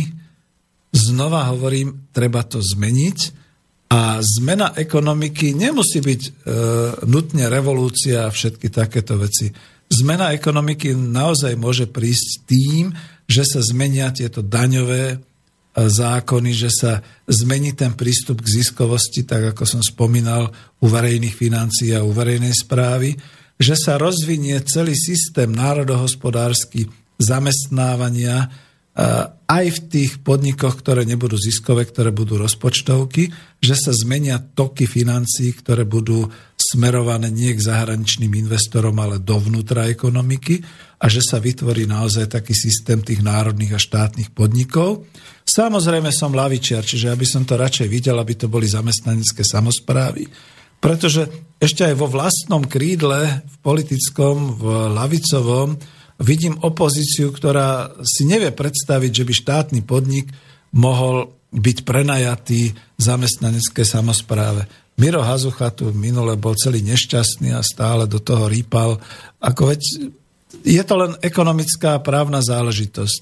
Ak teda štát prenajme zamestnaneckej samozpráve e, celý tento podnik so všetkými tými, e, čo som spomínal, zdrojmi, v takom prípade samozrejme tu bude jeden a nie tri alebo desať čeliakých odvodov a podobných záležitostí, ale to bude tá zmena ekonomiky. To už vravím, že e, súhrne nazvané ako systém ekonomickej demokracie, ale e, nechcem to zas až takto rozvíjať, pretože už mi nedávno tiež takto, ako povedali, tak vy ste ten politický stupenec ekonomickej demokracie. Ja som sa musel hlboko zamyslieť a zasmiať, pretože to, ekonomická demokracia nie je politická záležitosť. Ona je práve ten iný systém ekonomiky, definovaný naozaj na tom kolektívnom vlastníctve, na tých štátnych a národných podnikoch, na tých družstvách, s verejnými financiami a s vzájomne výhodným obchodom a trhom. Nič iné to nie je. Samozrejme, a aby som to približil, e, v týchto troch prvkoch sa už potom nebude nachádzať zdravotníctvo ako trhová služba a nebude sa nachádzať ani trh práce, ktorý je dneska veľmi na Slovensku rozšírený a možno budem tým smerom pokračovať, lebo už pomaly sa blížime k záveru. Ale ešte predtým jedno dám. E, ja som si tu pripravoval také niečo a keď nie sú potom ďalšie E, telefonáty alebo otázky. E, z hľadiska, keď otvorím firmu a keď sa dostanem do firmy, väčšinou všetci teraz plačú, že technológia nepustí, technológia je veľmi dráha a že preto ubúda pracovných miest.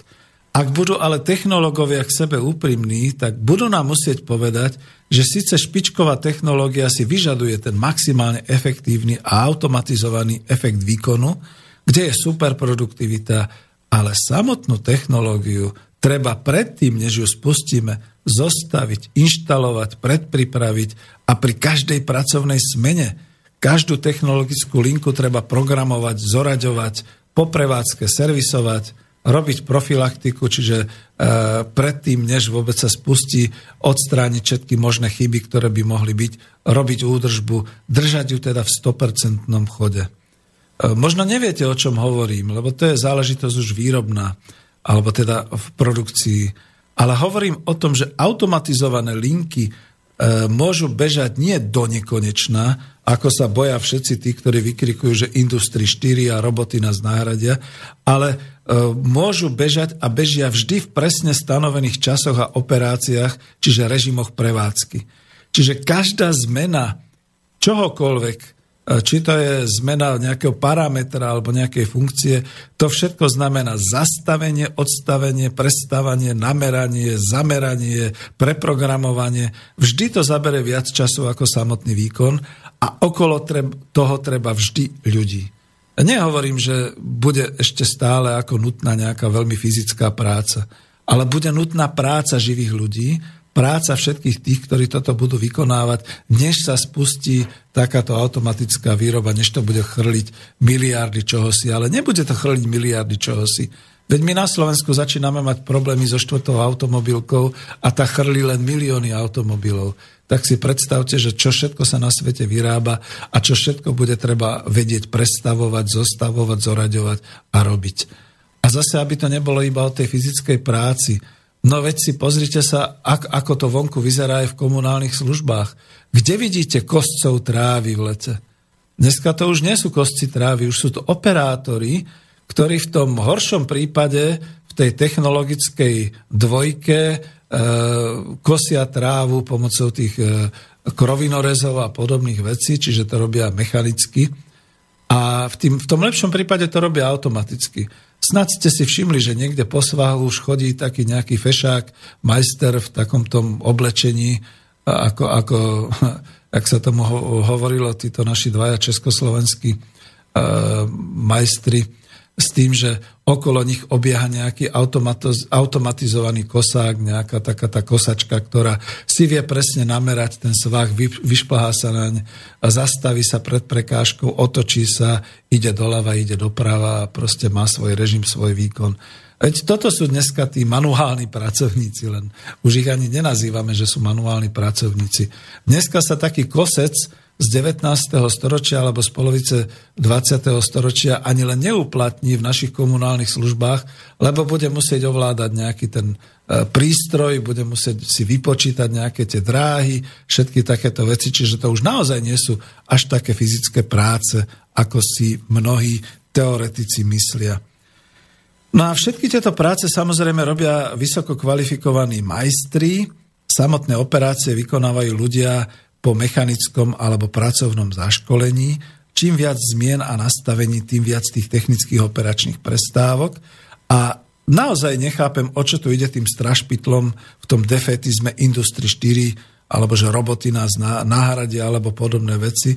Pretože opačne, ja budem rád, keď e, tieto roboty a tento Industry 4 sa postará o to, že bude nasadená všade tam, kde to škodí ľudskej podstate a zdraviu.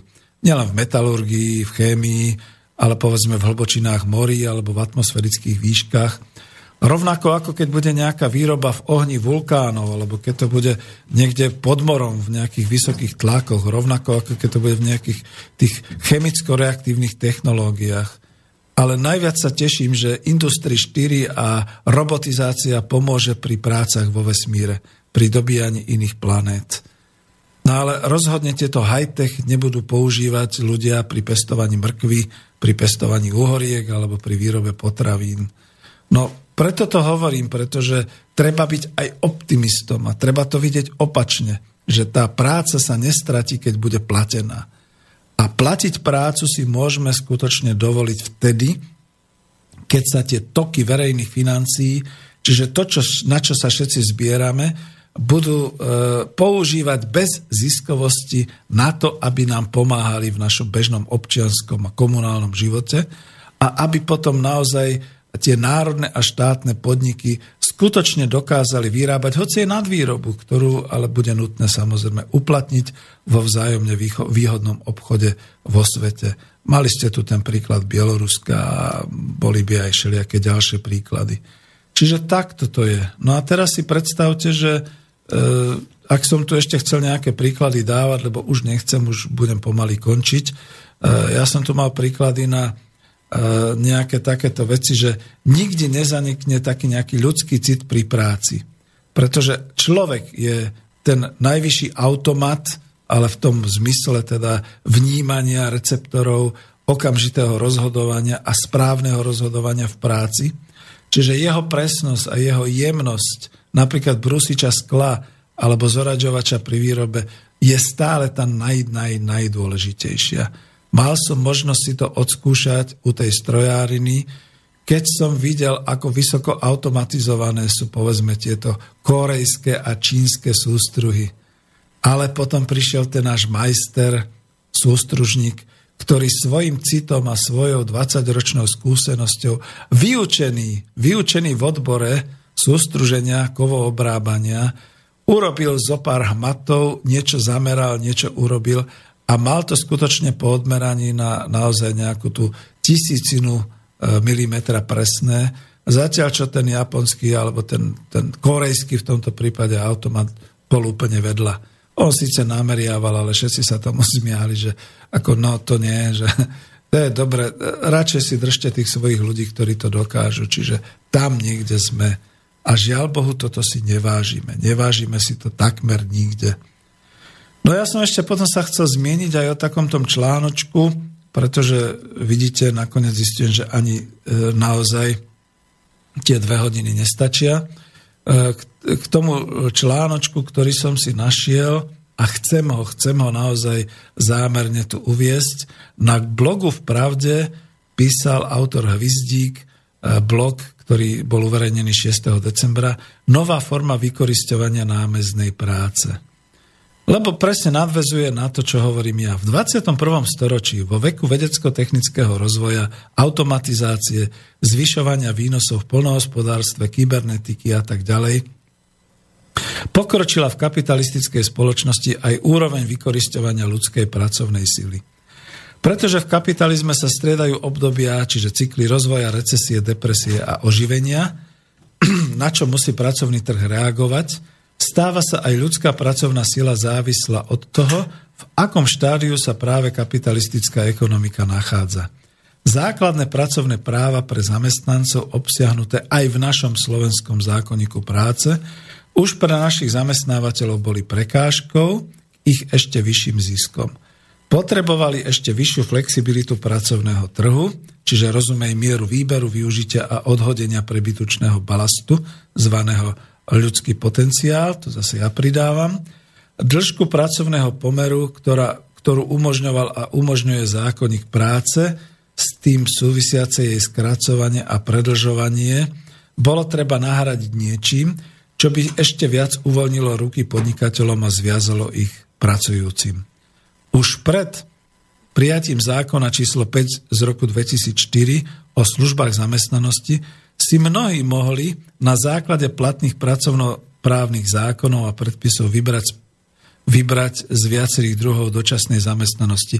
Ja to stále citujem z toho blogu, no ináč je teda na pravde, ale e, páči sa mi hlavne preto, pretože keď my skúmame príčiny, ako zamestnať ľudí a ako to robiť a hovoríme dokonca už až o zmene celej ekonomiky.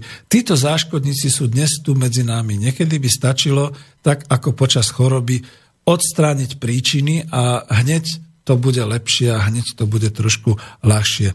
Čiže čo, čo mali e, podľa toho zákona, alebo pred prijatím toho zákona 5 lomeno 2004 u dočasných e, zamestnaní možnosť si podnikatelia vybrať.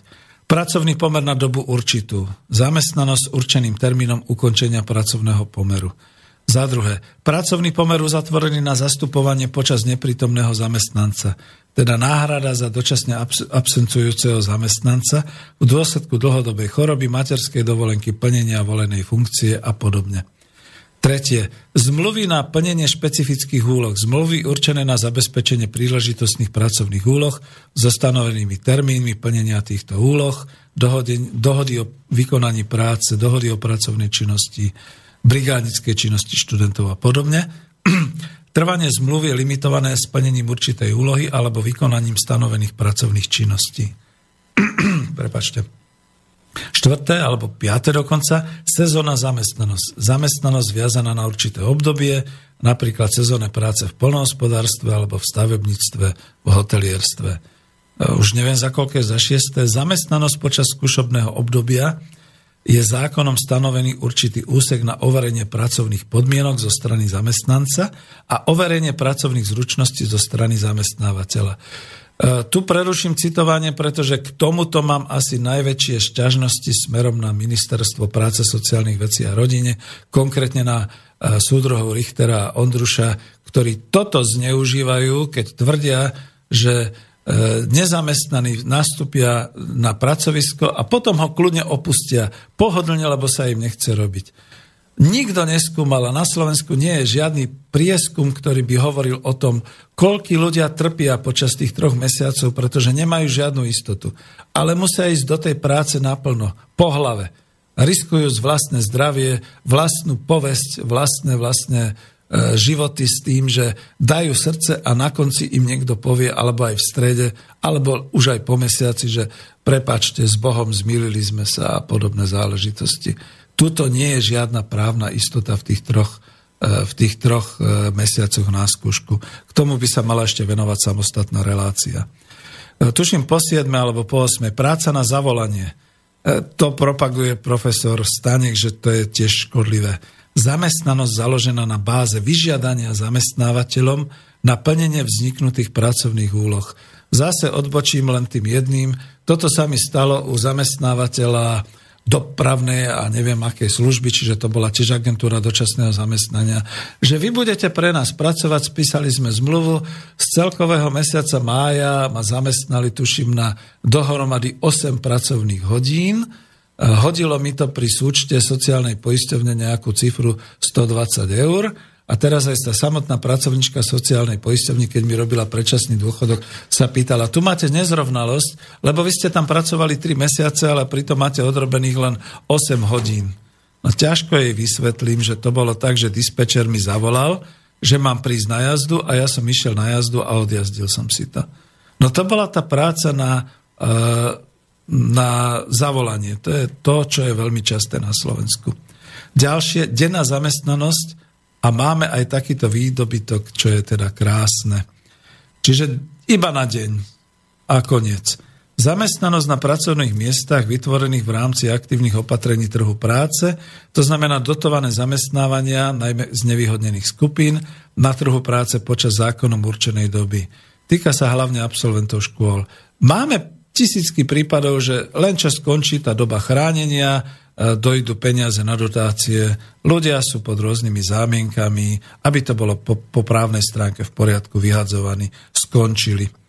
Kladiem si preto otázku, píše bloger, prečo bolo ešte potrebné vytvoriť inštitút agentúrnej práce, keď uvedené možnosti dávali našim podnikateľom nebývalé možnosti, ako nakladať s pracovnou silou. Agentúry dočasného zamestnávania a ich zamestnanci sú polootroci. Teda ich zamestnanci sú polootroci. Počas necelých troch desaťročí budovania kapitalizmu na Slovensku sme sa dostali až do štádia, kde už nestačí, aby námezný pracovník mal pri svojej práci u zamestnávateľa aké také slušné podmienky týkajúce sa pracovnoprávnych a zdravotno-bezpečnostných predpisov a nejaké tie benefity, ktoré mu zabezpečia slušné živobytie. Náš štát, politici vymysleli pre podnikateľov aj inú, menej cenú kategóriu zamestnancov.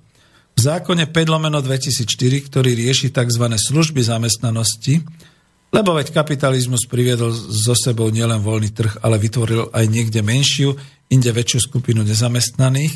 Tento zákon mal a má riešiť, čo s nimi a čo s tými, ktorí sú na tomto voľnom trhu prebytoční. Znova tu máme to slovo prebytočný. Paragrafy 29 až 31 umožňujú vytváranie tzv. agentúr dočasného zamestnávania, ktoré akože ponúkajú svojich zamestnancov užívateľskému zamestnávateľovi niečo na spôsob prenájmu. On tu použil cudzie slovo leasingu. Tak, ako si dnes môže prenajímať človek auto, užívateľskí zamestnávateľia si prenajímajú agentúrnych pracovníkov. Prenajímanie pracovníkov, čiže lízovanie dospelo až do takého štádia, že v prevažnej miere sa zneužívalo na obohacovanie oboch strán, teda aj agentúr dočasného zamestnávania, aj užívateľského zamestnávateľa. Predmety ich zmluvných vzťahov, a tu končím už, agentúrni zamestnanci boli a ešte stále sú v nerovnoprávnom postavení oproti kmeňovým zamestnancom užívateľského subjektu. sem do toho vstúpim. Samozrejme, firmy dneska veľmi dbajú, aby ich kmeňoví zamestnanci boli tí kľúčoví a aby ich bolo čoraz menej pretože agentúra dočasného zamestnávania, to sa dá dobre e, založiť do daňovo uznateľných nákladov, čiže odpočítať. Zatiaľ, čo mzda, to je trošku horšie, že? Zákon, citujem ďalej, ktorý mal seriózne riešiť e, sezónne práce alebo nárazové objednávky podnikateľov, sa obchádzaním platných zákonov a predpisov pričinil o to, že tu dnes máme kategóriu tzv. druhotriedných zamestnancov, Dočasnosť v tomto ponívaní môže trvať viac ako 7 rokov. Mzdové rozdiely kmeňových a agentúrnych pracujúcich na rovnakých alebo podobných pozíciách sa môžu neraz e, e, rozšíriť aj na viac ako 400 eur mesačne, teda rozísť nepočítajúc do toho ostatné benefity, čiže výhody, ktoré používajú kmeňoví zamestnanci. No myslím, že už sme aj my tu mali nejaké také vysielanie, klub zamestnancov, kde sme spomenuli agentúry dočasného zamestnania a ja v závere poviem, že prvým opatrením, ktoré by bolo treba okamžite urobiť, zrušiť agentúry dočasného zamestnávania, ale ešte predtým urobiť široké, naozaj možno až parlamentné šetrenie, aby sa teda aj poslanci trošku zohriali e, niekoľko rokov dozadu a zistiť, ako je to s otrokárstvom na Slovensku. A prvý krok k tomu, aby sme vôbec mohli, e, mohol narastať e, počet pracovných miest a vôbec pracovníkov je zrušiť tieto agentúry, pretože tie sú skutočne e, žabou na prameni. Pozriem sa, že nám ešte nejaký mail došiel, ak sa nemýlim. E, toto nie, tak poprosím ešte predsa len kolegu, v tom je zručnejší a budeme musieť končiť. Dobrý večer, prajem Peťo. Veľmi dobre sa počúva tvoja relácia, toto sú aktuálne problémy a malo by sa to takto pekne, a málo kde sa to takto pekne rozoberá. A dávam palec hore. A ďakujem, pozdravuje Áron. Nie, dobre, veľmi pekne ďakujem, ale to už bolo skoro až ako chvála. Ja som chcel nejak skončiť reláciu, pretože naozaj máme už len poslednú minútu. A zakončím ju tým, že vidíte, ako ťažko sa dostávame k tomu, bolo treba vysvetliť, ako to je a teraz už môžeme začať opatrenia. Ale tie opatrenia si myslím urobí každý e, priemerne zdatný ekonóm, keď k tomu bude tá politická vôľa a skutočne ten národ pochopí, že tu si niekto na jeho živote hrá nejaký svoj, e, svoju hudbičku a že skutočne národ trpí viac ako kedykoľvek predtým. E, my sme nezažili otrokárstvo, ale naozaj to tam niekam smeruje. Eh, čo povedať na záver? Pravdepodobne sa týmto reláciám budeme musieť venovať aj ďalej. A že sme na konci, tak ešte než poďakujem, avizujem, že zajtra budeme pokračovať v Superstar, teda prídu ekonómovia, ktorí budú hovoriť e, takisto k ekonomickej problematike a počúvajte teda nás, pretože naozaj tu na Slobodnom vysielači Banská Bystrica je práce veľa, robíme ju radi, robíme ju dobrovoľne, Samozrejme tým, že platíte, vytvárate nám možnosť technicky naozaj to realizovať všetko a tým pádom sa už s vami lúčim. Ďakujem aj Martinovi, že už netrpezlivo ukazuje, že sme skončili, ale dám ešte záverečnú pesničku a veľmi, veľmi pekne vám všetkým ďakujem. Táto relácia vznikla za podpory dobrovoľných príspevkov našich poslucháčov. I ty sa k ním môžeš pridať. Viac informácií nájdeš na www.slobodnyvysielac.sk Ďakujeme.